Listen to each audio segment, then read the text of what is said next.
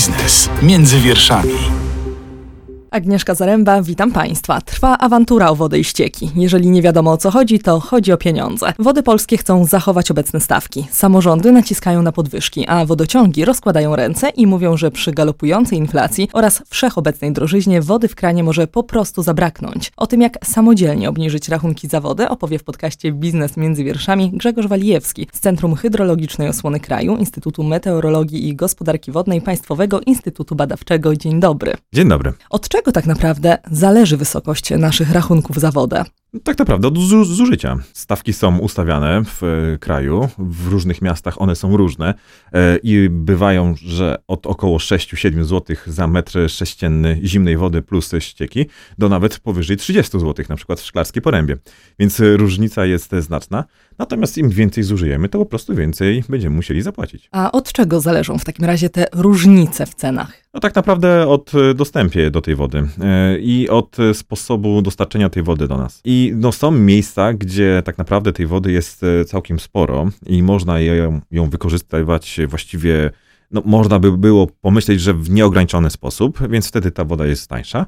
Natomiast są takie miejsca, gdzie e, przesył tej wody, e, wydobycie, e, uzdatnianie jest zdecydowanie droższe, tej wody jest mniej, no więc wtedy ona no, po prostu jest droższa. A co musiałoby się stać, żeby zabrakło nam wody w kranie? Czy to jest realna groźba? Jeżeli chodzi o Polskę, to tak naprawdę już się to dzieje. E, Są e, takie miejsca na, naszym, na naszej mapie Polski, gdzie wody zabrakło.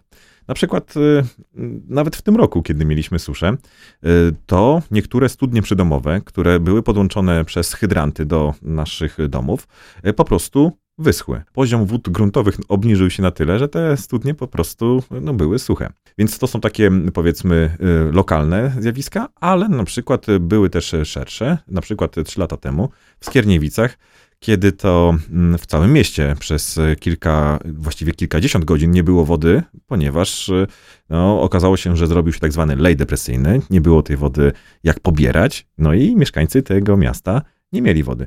Także ta sytuacja y, jak najbardziej już się dzieje, a w przyszłości jak najbardziej jest realne zagrożenie, że jeżeli e, będzie postępowała zmiana klimatu, a ta postępuje w galopującym tempie, no to tak naprawdę e, susza i przez to brak wody będzie nam doskwierał. A równocześnie na rynku trwa spór o ceny wody i ścieków między Związkiem Miast Polskich a Ministerstwem Infrastruktury i Wodami Polskimi. Zdaniem samorządowców podwyżki są po prostu nieuniknione, no bo koszty poszły drastycznie w górę. Strona państwowa mówi z kolei żadnych podwyżek, stop, nie ma takiej możliwości, jeżeli chodzi o wodę, a wodociągi ostrzegają, że w takiej sytuacji, w związku z ogromnym wzrostem cen energii elektrycznej, wody w kranie może zabraknąć. Ja myślę, że jest to realne zagrożenie. E, Powinniśmy pamiętać, że woda jest e, dobrem, które wydawałoby się, że jest e, nieograniczone, nieskończone, ale ono może się skończyć. My oczywiście żyjemy w Polsce, gdzie mamy tę dobrą sytuację, że jest naprawdę dużo wodociągów. e, Są mieszkania, w których mamy kran, odkręcamy e, przysłowiowy kurek i ta woda leci. Natomiast e, no, może się zdarzyć tak, że jednak tej wody tam zabraknie. I no tutaj bym powiedział, że jeżeli my nie zmienimy swojego nastawienia do wody, takiego, że po pierwsze może zabraknąć nam wody, po drugie, że jednak to jest dobro, które może się skończyć i ono jednak musi kosztować, i no to wtedy no, może być duży problem.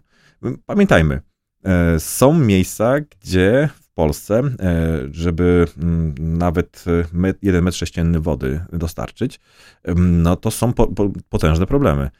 I wydawałoby się, że mogłoby to być gdzieś na południu kraju, gdzie są góry, gdzie jest jakiś trudniejszy rejon, ale okazuje się, że również tam, gdzie mamy dużo jezior na po jezierzu, na przykład mazurskim, są takie rejony, gdzie tej wody po prostu brakuje w kranie. No i oczywiście można e, zrobić tak, jak robiły to nasze prababcie, dojść do na przykład e, studni, e, przynieść wiadra wody i korzystać z tego, natomiast my jesteśmy bardzo wygodni i tego nie chcemy robić. Więc pamiętajmy, dobro to może się skończyć w naszych kranach. Natomiast no, są sposoby takie, żeby zaoszczędzić wodę. O tych oszczędnościach jeszcze dzisiaj porozmawiamy, ale teraz zatrzymajmy się dłużej przy konflikcie, o którym wspomniałam. Wody Polskie i Ministerstwo Infrastruktury apelują do samorządów o zachowanie dotychczasowych cen za zbiorowe zaopatrzenie w wodę i odprowadzanie ścieków. E, Jak pan widzi ten dialog na rynku? Ja myślę, że y, tutaj każdy ma jednak trochę racji, bo z jednej strony no, y, chcielibyśmy płacić mniej. Y, teraz w dobie galopującej inflacji, coraz wyższej cenie energii, no przynajmniej tutaj dobrze by było zaoszczędzić. No ale z drugiej strony, jeżeli tej wody jest coraz mniej, a my cały czas mamy przeświadczenie, że ta woda jest zawsze i będzie zawsze, no to no, tutaj troszeczkę też musimy nasze nastawienie zmienić. Więc cóż, ja jestem za tym, że no, ta woda jest jak skarb i powinniśmy ją tak traktować. I czasami możliwe, że jeżeli będzie ona wyższa, to wtedy się może opamiętamy i stwierdzimy, że warto by było ją oszczędzać. A warto ją oszczędzać, bo po prostu do 2030 roku w Polsce okazuje się, że według badań może być tej wody mniej o około 30%, tej takiej użytecznej dla nas. Więc y, no może to też jest pewien sposób, żebyśmy po prostu mniej zużywali wody. Wspomniał Pan także o obecnej trudnej sytuacji rynkowej. W ostatnich miesiącach rośnie inflacja, stopy procentowe, ceny surowców, które przekładają się na kwoty w sklepach, no i nasze ogólne koszty życia. Podwyżki cen prądu już doprowadziły do zamknięcia niejednej restauracji czy piekarni. Natomiast jeżeli chodzi o ceny wody, to najgorsze dopiero przed nami? No, tutaj e, wydaje mi się, że może tak być, że jeszcze ta y, cena może pod, y, wzrosnąć, może być wyższa. Myślę, że jeżeli chodzi o cenę wody, to jeszcze tak naprawdę najgorsze jest przed nami. I tutaj tak naprawdę okazuje się, że to wszystko jest połączone ze sobą, bo jeżeli my zużywamy więcej energii, to tak naprawdę zużywamy więcej wody. A to dlatego, że w Polsce no, większość elektrowni jednak jest chłodzonych przez e, wodę, a naprawdę potrzeba ogromnych ilości wody, żeby chłodzić bloki energetyczne. Więc no, zużywając więcej energii, zużywamy więcej wody, więc e, no, ta woda jest e, coraz droższa. No, wydaje mi się, że jednak ceny wody również będą coraz wyższe i tu jest ten dobry moment, żeby też zastanowić się, co zrobić, żeby po pierwsze właśnie mniej zapłacić za wodę, ale po drugie no co zrobić, żeby zaoszczędzić e, wodę, ale jeszcze jest jeden aspekt, skąd w ogóle się bierze, że ta, tej wody może zabraknąć. I tu jest ten aspekt postępującej zmiany klimatu. Zmiana klimatu, która postępuje, która spowodowała, że już e, temperatura, w, przynajmniej w Polsce, przez ostatnie 70 lat wzrosła o 1,7 stopnia Celsjusza. Lata są coraz cieplejsze, ostatnie lato ekstremalnie ciepłe, o ponad 2 stopnie wyższe od, e, od normy. E, i widać, że mm, no, ten trend jest cały czas e, wzrostowy, to powoduje ogromne zmiany w różnych ekosystemach. Mamy coraz mniej deszczu, e, może sumy są podobne, ale jednak mamy coraz więcej dni bezdeszczowych, które są bardzo ciepłe. Dodatkowo, jeżeli już ten deszcz występuje, to w formie takiej mocno skumulowanej na niewielkim obszarze, intensywne, które powodują często więcej złego niż dobrego, podtopienia, zalania czasami wezbrania w rzekach. I to jest właśnie efekt zmiany klimatu. Więc takie trzy aspekty, które może przez to, że ta e, cena będzie coraz wyższa, zastanowimy się i wtedy zaczniemy zmieniać swoje nastawienie nie tylko w stosunku do wody, ale to też do innych aspektów, jeżeli chodzi o naturę. W takim razie zastanówmy się także, jak te efekty przekładają się na liczby, bo w pierwszym kwartale 2020 roku aż 70% firm wodociągowych było na minusie, na co wpływ miały przede wszystkim podwyżki cen prądu. Na przykład e, wodociągi w Jaworznie do tej pory płaciły za prąd 3 miliony złotych, a teraz 9 milionów złotych rocznie. To jest y, oczywiście wynik y, ceny energii i tutaj się wcale nie dziwię, jeżeli zużywa taki zakład przemysłowy ogromnej ilości energii, to musi oczywiście więcej zapłacić. Logiczne. Natomiast y, no, tutaj zastanówmy się, y, jak my moglibyśmy w takim razie oprócz y, oszczędności energii spowodować, że zużyjemy mniej właśnie wody. I okazuje się, że to, co już mówiłem, zużywając mniej energii w naszym domu, czyli używając urządzeń, które są bardziej energooszczędne, wyciągając e, nawet wtyczkę e, z kontaktu, kiedy powiedzmy w dzień ładowaliśmy telefon, rzadziej ładować telefon, e, to, to powoduje, że my raz, że zapłacimy mniej za prąd, ale dwa, że zapłacimy mniej za wodę, która została wykorzystana do produkcji właśnie tego prądu. Wszystko to jest naprawdę połączone, to jest ciekawe, ale no, w tym momencie myślę, że to jest już ostatni taki dzwonek, żeby pomyśleć, okej, okay, to jak ja zmienię swoje zachowanie, swoje przyzwyczajenia, bo my jesteśmy bardzo przyzwyczajeni do dobrych rzeczy i szybko się do tego przyzwyczajamy, to no, może się okazać, że jednak może z czegoś zrezygnuję, to wtedy jednak zapłacę mniej, zapłacę mniej za wodę, za prąd i wtedy no, jednak więcej będę mógł z, wykorzystać tych pieniędzy na inne cele lub po prostu zaoszczędzić. Ale na przykład minister Grubarczyk podkreślił, że w związku ze zmianą ustawy o dochodach jednostek samorządowych trafi do nich e, blisko 14 miliardów złotych, tam było dokładnie 13,7 w wyniku zmian w podatku PIT. Każda gmina dostanie więc pieniądze, e, dlatego dodatkowe zwiększanie cen za dostarczanie wody i odprowadzanie ścieków powinno być zahamowane. Czy to wystarczy? Hmm, no dobre pytanie. Czy to wystarczy? No, myślę, że pomoże. A czy wystarczy, jeżeli tak zostało to obliczone przez specjalistów w Ministerstwie Infrastruktury, no to miejmy nadzieję, że tak. To tru, trudno mi się teraz tutaj wypowiedzieć. E, to ja teraz powiem od razu drugi głos w tak. dyskusji, tak. ponieważ szef Związku Miast Polskich Andrzej Porawski nazwał deklarację Ministerstwa Infrastruktury, że wyższe taryfy za wodę i ścieki nie będą zatwierdzane nieuczciwością i łajdactwem. I cytat brzmiał tak, że opowiadanie bajek o tym, że nowe taryfy nie będą zatwierdzane oznacza, że samorządy nie będą mogły dopłacać do cen wody i ścieków. Wydaje mi się, że jednak e, tutaj rozwiązanie ministerstwa e, ma sens. Natomiast e, trudno mi powiedzieć, czy akurat no te, taka kwota dotacji pomoże czy jednak zużyjemy mniej wody, czy mniej zapłacimy. Natomiast, no, znaczy moim zdaniem powinniśmy się cieszyć, że jednak e, ministerstwo ma jakiś program, ma jakiś pomysł i chce go realizować. No myślę, że każda taka inicjatywa jest bardzo dobra. Trzymam mocno kciuki, żeby jednak e, te dotacje spowodowały, że e, my po prostu będziemy mogli więcej zaoszczędzić.